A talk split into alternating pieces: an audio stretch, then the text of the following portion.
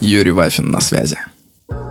Экей гутоперчивый мальчик, экей глина черноземья налипла на галоши, экей пятера подожженная летит с балкона дома писателей на набережную. Сегодня много интересных тем, и одна будет очень неинтересная, но вы никогда не угадаете, какая именно. Поехали. И сразу перелетаем в викторианскую Англию. Чарльз Дарвин в своих работах очень избегал сексуальности. Вообще любых сексуальных тем. И как-то раз я читал одну книгу и встретил откровение от его жены. Жена его объявила войну грибам-веселкам. Это фалус арвенелли. Грибы эти до сих пор растут в лесу вокруг поместья Дарвина. Суть в том, что эти грибы имеют сходство с мужским членом. И Этти, жена Дарвина, что делала? Она вооружалась корзинкой, заостренной палкой, надевала специальный охотничий плащ, перчатки и уходила на сбор грибов. В конце дня она сжигала их в глубочайшем секрете в камине гостиной, заперев двери в заботе о нравственности служанок. Что вы знаете после этого о благочестии? Ничего не знаете. Все, поехали к нормальным темам. Это была затравочка. Аперитивчик подкаста. В последнее время я встречаю все больше хороших людей, которым стыдно за свой цинизм. Вообще цинизм, мне кажется, это зеркало этой эпохи. Когда будут вспоминать 10-е годы, скажут, что это было время большого цинизма. Потому что сейчас, мне кажется, продвинутые люди не верят вообще ни во что. Я подумал, почему так произошло. И понял. Сейчас будет откровение от Юрия Богослова. Слушайте. Раньше, когда люди жили в деревнях, а люди, напомню, 99% своего времени существования жили в деревнях. Города — это вообще очень недавнее изобретение. Что такое деревня? Это условно стая из 150-300 человек, где каждый знает каждого. Где все знают, например, что мясник — порядочный человек, что жена рожает от своего мужа, что нет никаких мутных схем по продаже пылесосов Кирби, когда тебе позвонят в дверь и что-то продадут. Когда тебе улыбаются только потому, что действительно человек хочет улыбнуться, когда жизнь на виду.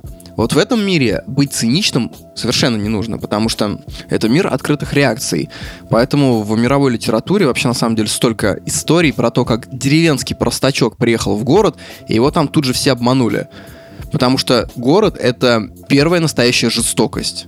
Все настоящие жестокие вещи происходят в городе. Так было испокон веков.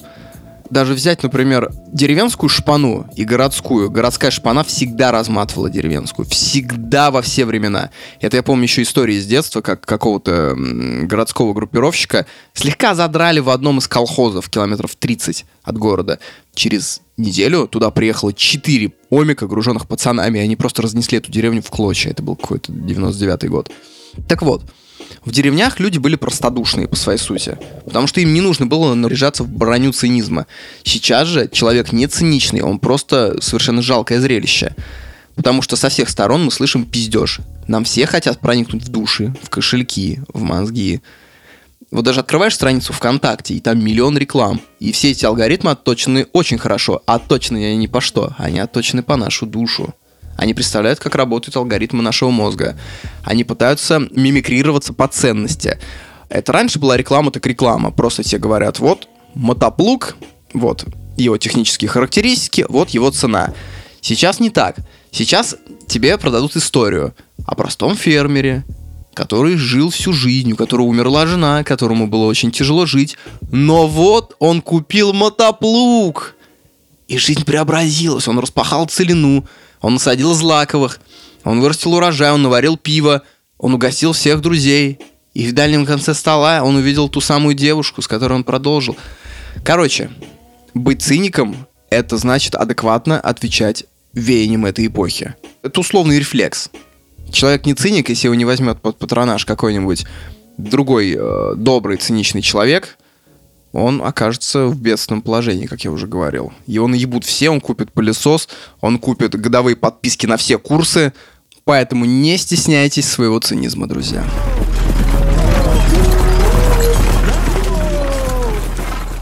Мне очень сильно непонятны люди, которые всерьез бьются с Богом. Знаете, есть же такая группа, наверное, людей, которые сидят, например, ВКонтакте, у них свои паблики, они цитируют Докинза, у них свой сленг, они ходят по сообществам православных, мусульман, разводят войны, доказывают, что Бога не существует, то, что вся религия — это попы, которые собирают себе на Гелендваген.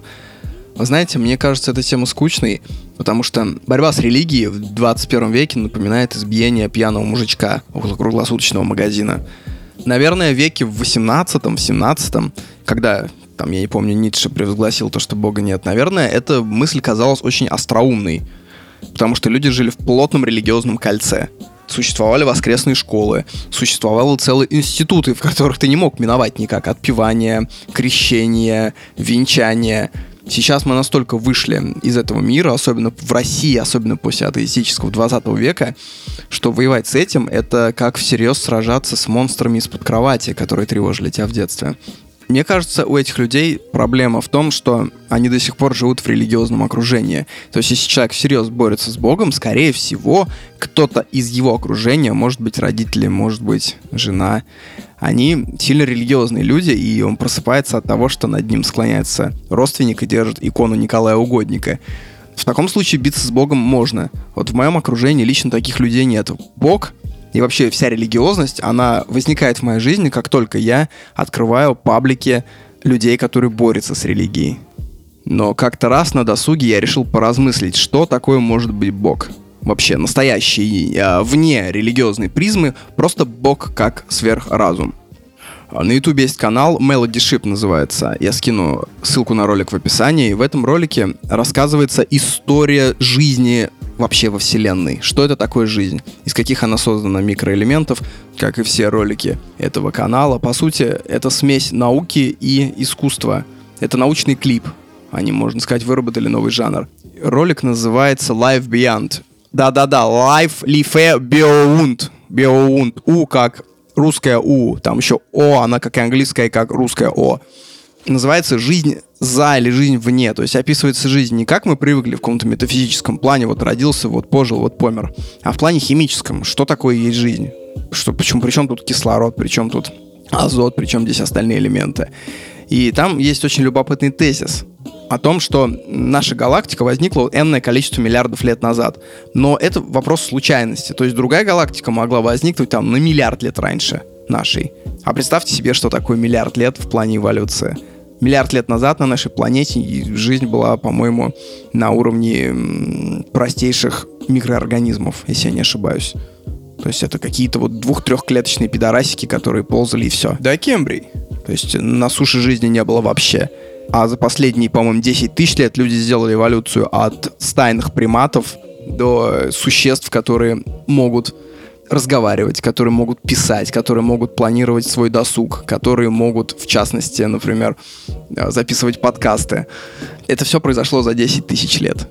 Представьте себе, что такое будет с нами, там, допустим, через миллион лет, если мы друг друга не переубиваем. И вот, возможно, Бог — это сверхразвившийся разум в какой-то другой галактике. В этом плане я вполне допускаю Бога.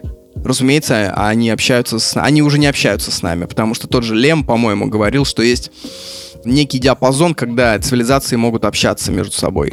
Он довольно небольшой. Ну вот представьте себе, стали бы вы сейчас общаться, например, всерьез с муравьем. Муравей, разумеется, ощущает ваше присутствие. Он понимает, когда вы ломаете его муравейник кирзовым сапогом. Но он не понимает вашу мотивацию, он, наверное, не видит даже вас. Он не отличает вас, например, от грозы. То есть, в принципе, муравей не осознает человека. Он не осознает даже близко все, что у человека в голове. Также на нас могут смотреть представители другой цивилизации. Вот смотрите, что я говорю о миллиардах лет. Берете младенца, двухмесячного. Двухмесячный младенец, недавно смотрел на постнауке ролик, ссылку не буду кидать, конечно, в описании. Там рассказывается, что до 3 месяцев младенец тоже не воспринимает взрослого как существо. Он воспринимает его как световые, звуковые раздражения. То есть магнитофон, гроза, открытое окно, взрослый человек, который рассказывает ему сказки Байрона, это для него одно и то же до 3 месяцев. И младенец, разумеется, не понимает, что он лежит в колыбели, в хрущевке, то есть в здании, которое построил лидер государства, лидер Совета Министров Хрущев. Он вообще не понимает, что это. То есть для него все эти понятия — это вообще отсутствующее. И вот теперь представьте, что младенец все это наверстывает за там, 20-30 лет. А что такое миллиард лет? Ну, это страшно, страшная херня. Кстати, анекдот прямо сейчас придумался. Встречаются два чувака. Один говорит другому: представь, что мы единственные существа во Вселенной. Или наоборот, то, что мы не единственные. И то пугает. Что ты думаешь, дружище? Тот подумал, затянулся сигой и говорит: я думаю то, что ты тревожный пидорас. Вот что я думаю. Итак, религия, по-моему, это вообще совокупность попыток людей осознать этот разум. Все, это история, это некие логи. Как сисадмин смотрит, что пыталось сделать человечество, мы также смотрим на религию. Ага, вот тут, например, 8 тысяч лет назад или 10 тысяч лет назад создается Венера. Помните такую статуэтку, где очень широкие бедра у женщины? Сейчас бы ей посоветовали пойти бы в фитнес-зал. Вот, это первая попытка осмыслить. Дальше идет там анимизм, когда люди лепят всякие скульптурки, когда люди рисуют оленей в надежде, что это поможет им догнать реальных оленей. Дальше там идут пантеизмы какие-то. Дальше люди приходят к монотеизму. Так. Сейчас мы подошли, например, к этапу сантизма. То есть мы пытаемся с помощью науки объяснить. Вероятно, через там, 1000 лет, через там, 5000 лет этот этап тоже будет рассматриваться как религия. Вот что забавно. Поэтому я не совсем понимаю, как можно относиться к религии с какой-то агрессией. Вероятно, я так рассуждаю, потому что она не лезет в мою жизнь. Потому что религия в моей жизни — это прикольные храмы, которые где-то строятся на районе, я хожу. Это бабушки, которые могут перекрестить себя какие-то. Не мои бабушки. И это все смотрится для меня довольно забавно. Это как какое-то этнографическое разнообразие. Вот когда я, например, был на Бали, я зашел в какую-то улочку, я помню, случайную улочку. Там есть такая тусовочная улица, Легиан называется, и там разврат полный. Там бары, клубы, там вайб, там курят прямо на улице кальяны. Там девочки-европейки в коротких шортиках, им хлопают по задницам, они смеются. И ты уходишь немножечко в сторону, на улочки небольшие, и там я вижу религиозную церемонию. То есть люди во всем белом пляшут, танцуют, и это не часть туристической культуры, это абсолютно место и аутентичное. Я радуюсь этому. Так почему же я должен не радоваться, когда я вижу, например, старух, которые идут крестным ходом? Если эти старухи, естественно, не пытаются меня избить палками и вовлечь в свой крестный ход. Я радуюсь этому. Ладно, следующая тема.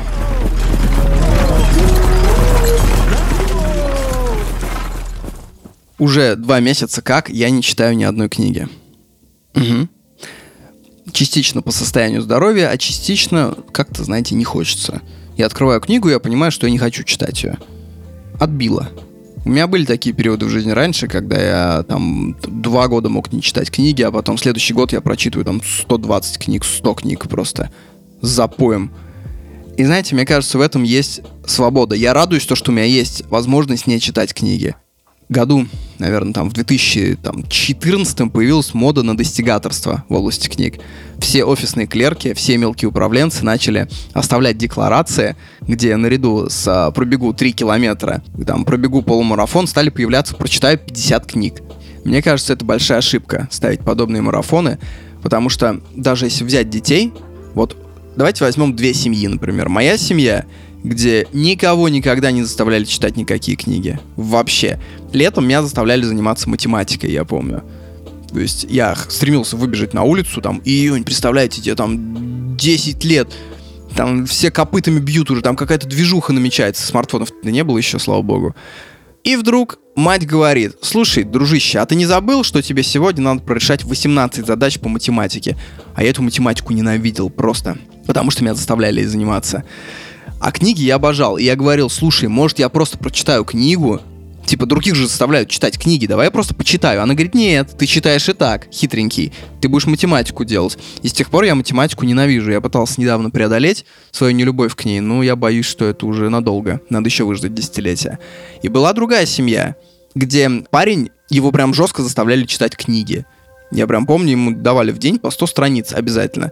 И он просто ненавидел эти книги. И сейчас, я недавно зашел на его анкету ВКонтакте, и в графе «Любимые книги» там стоит «Ненавижу читать» 4 восклицательных знака, 5 скобочек в обратную сторону открывающихся. Поэтому никакого смысла заставлять себя читать нет.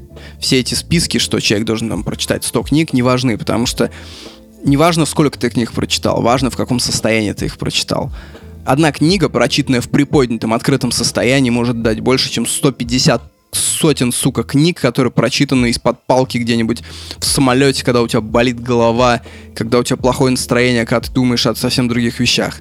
В этом плане, вот как ни крути, ничего до сих пор лучше, чем делай то, что хочется, не придумали. Потому что когда ты делаешь то, что хочется, это получается заебись, как правило. Мысль банальная, но некоторые к ней приходят вот так вот плутая кругами, и потом снова возвращаются к ней. Раньше, по-моему, считалось то, что главный ресурс — это деньги. Потом сменилась концепция, все стали думать, что главный ресурс — это время. Потому что все можно купить, кроме времени. Я считаю то, что главный ресурс — это состояние. Потому что когда у меня хорошее, открытое, деловое состояние, я успеваю сделать такой объем дел, успеваю передумать такую гору мыслей, сделать столько заметок и столько всего пережить, что один день равен, например, там, 3 месяцам плохого состояния. И в этом плане важная самая борьба — это за собственное состояние душевное. Это как кушать пищу во время диареи. Она вся просвистит через пищепровод и выйдет поносиком. Также и книги. Если я сейчас буду читать книги, они не задержатся у меня в голове. Они не синтезируются во что-то более интересное. Поэтому я не читаю книги 2 месяца. Да и похуй вообще.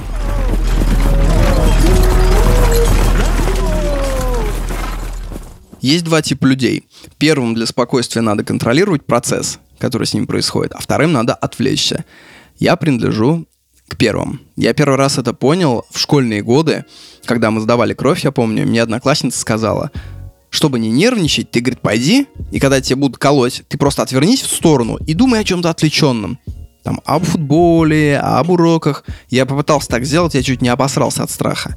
И когда я начал смотреть, как игла входит в мой палец прямо между линиями отпечатков, знаете, я почувствовал такое спокойствие. Я почувствовал, что я контролирую процесс, я понимаю, что сейчас со мной происходит, и я понимаю, что вот сейчас будет больно. И я подготавливаюсь к боли, и я получаю боль. Окей.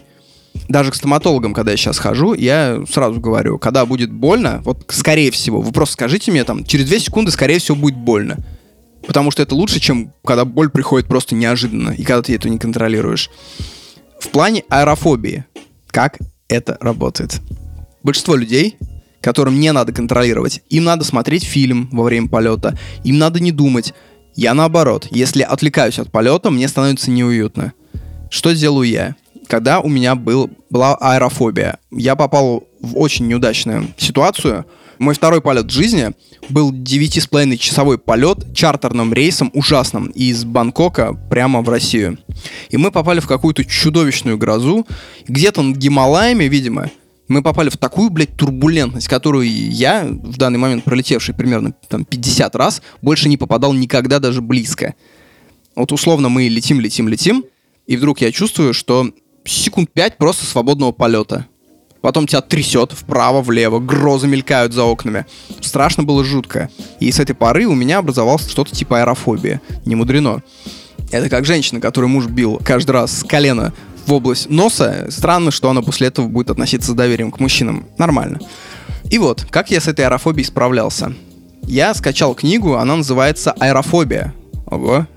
Василия Ершова. Это бывший летчик гражданской авиации, и в этой книге он просто спокойным языком рассказывает, что такое полет, что такое шумит, когда вы взлетаете, почему самолет начинает накреняться вправо-влево при посадке, что значит, если вы наматываете круги вокруг Домодедова над Домодедовым, а не садитесь сразу. Оказывается, то, что все нормально.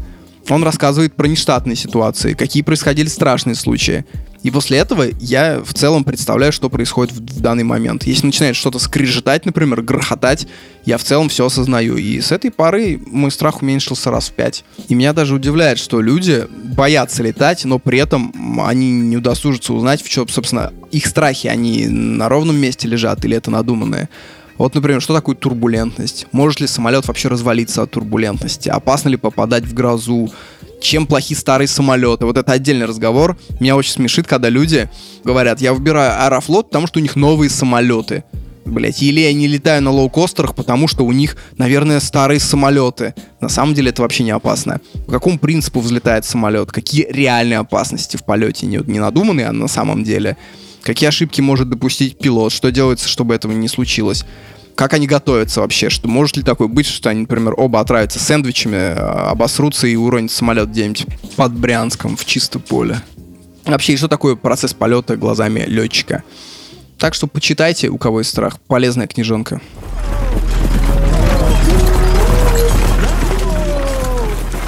Ну и следующие 5 минут, а то и 7, а то и 10, я проведу, отвечая на вопросы на почту.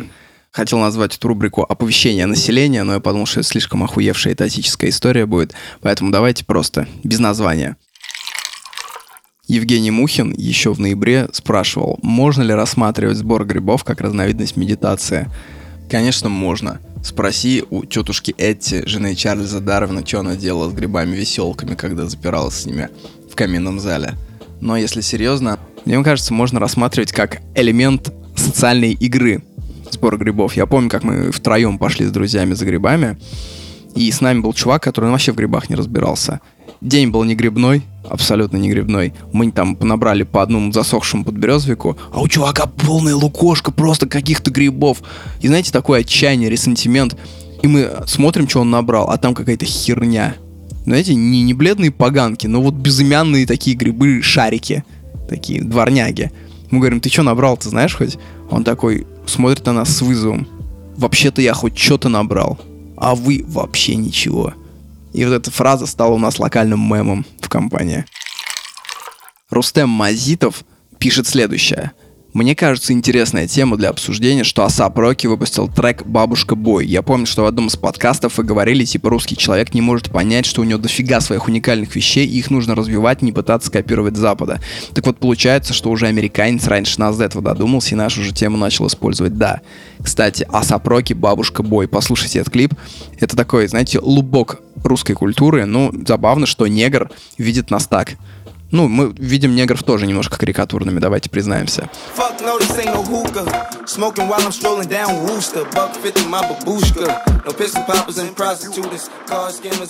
У Артемия Лебедева в книге «Ководство» был очень интересный параграф на эту тему.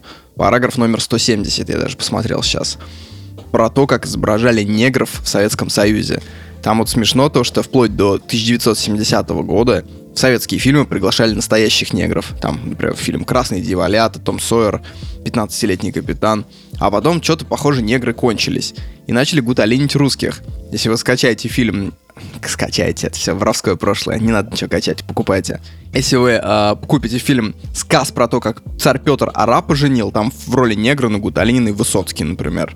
А если вы посмотрите мультфильм «Каникулы Бонифация» 65 года, то там такие плотные нигерки, знаете, угольно-черные, которые делают хасл на островах. Почему-то никому в голову не пришло посмотреть на настоящего негра, провести с ним, например, в комнате там 2-3 месяца, посмотреть на его манеры, повадки и сделать настоящего негра.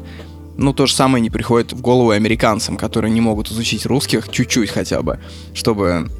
в фильмах не использовать вот такие вот, знаете, перевернутые буквы в паспортах. Как помните, фильм, по-моему, «Красная жара», что ли? Там, например, где буква «Я» наша изображена как буква «Р» английская. То есть и так сойдет. Раньше я негодовал по этому поводу, а потом понял, что американцы просто делают фильмы для своих. И они обыгрывают свои же стереотипы о русских. Им вообще плевать, как на самом деле. Также нам плевать, видимо, и до негров. Мне такой подход не нравится. Ну так вот. На самом деле, друзья мои, вот в России есть одна очень уникальная штука, которую надо адаптировать. Эта вещь называется понятие.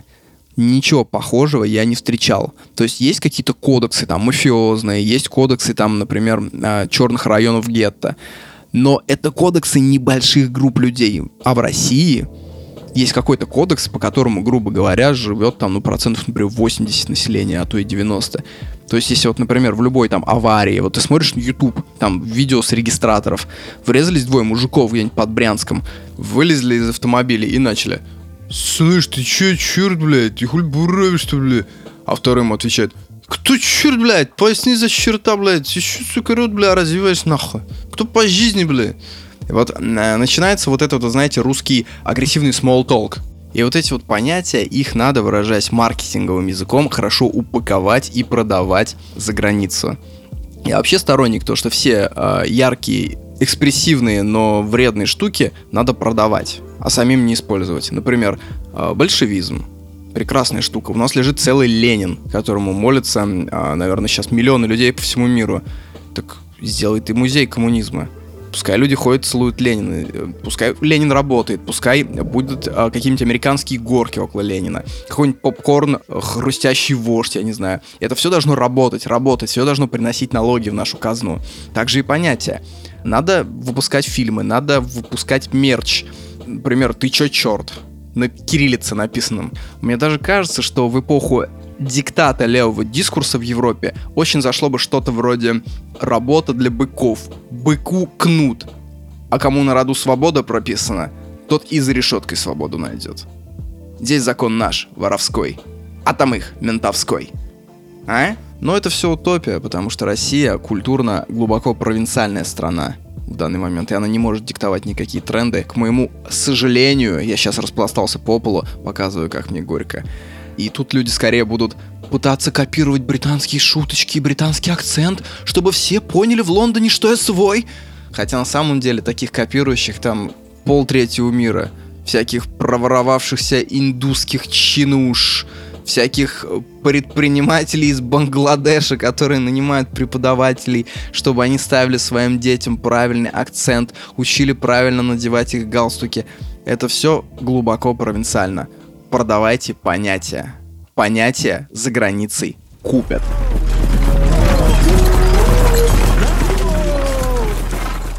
Ползком и перекатами перебираемся к следующей теме. Книга классная, Альберто Анджела, итальянец современный. Он... Вот я прямо сейчас держу ее в руках и прочитаю то, что написано в описании. Древний Рим времен расцвета империи похож на современный мегаполис гораздо больше, чем мы могли бы подумать. 1,5 миллиона его жителей сталкивались с теми же проблемами, что их наследники 2000 лет спустя. Дороговизна жилья, дорожные пробки, наплыв мигрантов, необходимость подмазывать городских чиновников. Автор предлагает нам накрыться шапкой-невидимкой и провести в Риме целый день, от рассвета до заката в 115 году нашей эры. Охрененная книга. Там в том числе пишется и про секс, и про аренду жилья, и про образование, и все очень простым языком. Я советую купить эту книгу Альберто Анджела «Один день в Древнем Риме». Она такая короткая, знаете, дешманской обертки. Я бы мог ее даже разыграть среди вас. Мне не жалко, она стоит 160 рублей, судя по ценнику. Но мне очень лень куда-то ехать и как-то ее передавать. Поэтому давайте сделаем так. Кто выиграет эту книгу, он сам ее купит. А автограф будет дан каким методом? Мы созвонимся в Телеграме, вы возьмете ручку, и я просто буду говорить, как двигать вам ручкой. Там вверх, там полсантиметра вниз, лево, кракозябра. Вот, и так вы подпишете книгу и будете читать, что я водил вашей рукой, как будто вы одержимы. Вообще, мы мало понимаем, насколько мы осколок античной эпохи, и то, что большинство наших привычек, верований и пониманий, это все идет из Греции или Рима. Я думаю, сделал даже отдельный подкаст. Я пока выписываю все эти детали бытовые, которые относятся нас к тому времени. Но не надейтесь на этот подкаст, потому что я много чего обещаю, но мало чего делаю. Я как тот батя, который пришел пьяный, подсел к сынишке своему и говорит: «В детском мире видел, что ли, машинка стоит с педалями?» Сынишка все загорелся. А батя ему: «Купим. Сейчас премию получу к святкам и купим тебе такую машинку, я думаю». Ну а потом проспался и утром говорит: «Слушай, а ты чё, отличник, что ли, такую машинку иметь? Давай-ка подтяни предметы сначала к третьей четверти». Ну и потом забыли. Есть такая книга у Льва Толстого «Детство, отрочество и юность». И в главе, по-моему, «Юность» описывается пир, лютый пир, в котором участвовала там вся аристократия, молодая, студенчество, офицерье. И они там варили пунш. Собрались на в каком-то особняке, взяли огромную емкость, литров там 200, засыпали сахаром, водкой, варили пунш и надрались как собаки. На самом деле очень похоже на вписку современную, но еще больше это похоже на одну главу из книги про Древний Рим. Называется «Время возлияния». В конце пира настает черед последней части, так называемого возлияния, комиссатио. Божечки, какой у меня охуенный итальянский. Как его охарактеризовать? В двух словах, это что-то вроде веселого соревнования тостов, которое завершается очень поздно, и по окончании которого все участники, как правило, мертвецки пьяны. К амфорам прикреплены таблички с указанием происхождения вина и года сбора урожая. Вино наливают в кратер через воронку, разводят водой и затем черпают оттуда кубками. Хозяин придумывает правила, по которым все пьют. Несколько кубков выпивают до дна. Например, правило может быть таким. Устраивается круг, и каждый залпом выпивает. Либо выбирают гостя и пьют в его честь, поднимая кубки за каждую букву в его имени. А если учесть, что имена у римлян были длинные и составные, из 3 частей, то сами понимаете, в каком состоянии все эти люди были. Короче, если вас зовут Вячеслав Вячеславович Тухватуллин, не зовите меня на вашу пьянку, я туда не приду. Я в последнее время предпочитаю разговляться несколько иначе. Например, берешь Whisky Durs двойную выдержки. Сначала там в одной бочке его держат, а потом все смешивают и во второй бочке. В итоге получается такой прям настойный напиток. Наливаешь такого мерзавчика маленького, колы чуть-чуть добавляешь, раз, один. Потом тут же повторяешь, дважды лучше всегда. И потом наступает такое состояние, что хочется кататься. Вы садитесь в машину, водителю не наливаем. Водитель на голодном пайке, на анекдотах, на байках, на похлопывании по плечу, он только так и держится. И вы катаетесь по лесам, по полям. Не выезжайте на асфальтовые дороги. И представляете, светит луна огромная. С Волги несет свежим духом, таким плесом, знаете. И ты едешь и думаешь: боже, жизнь-то только начинается. Вот так я предпочитаю отдыхать последние лет 5. Кстати, отдельный респект Whisky Durs за то, что теперь этот подкаст выходит в небывалом доселе качестве. За него взялся профессиональный звукорежиссер, который делает подкасты на «Медузе» в том числе. Поэтому теперь нет ощущения, что подкаст начитывает старуха, обезумевшая, живущая на краю села, в микрофон за 100 рублей. Как говорил Оксимирон, поразмыслите о том, господа. Надо как-то попрощаться, да, наверное, сейчас. Давайте я, не знаю, насвещу вам что-нибудь.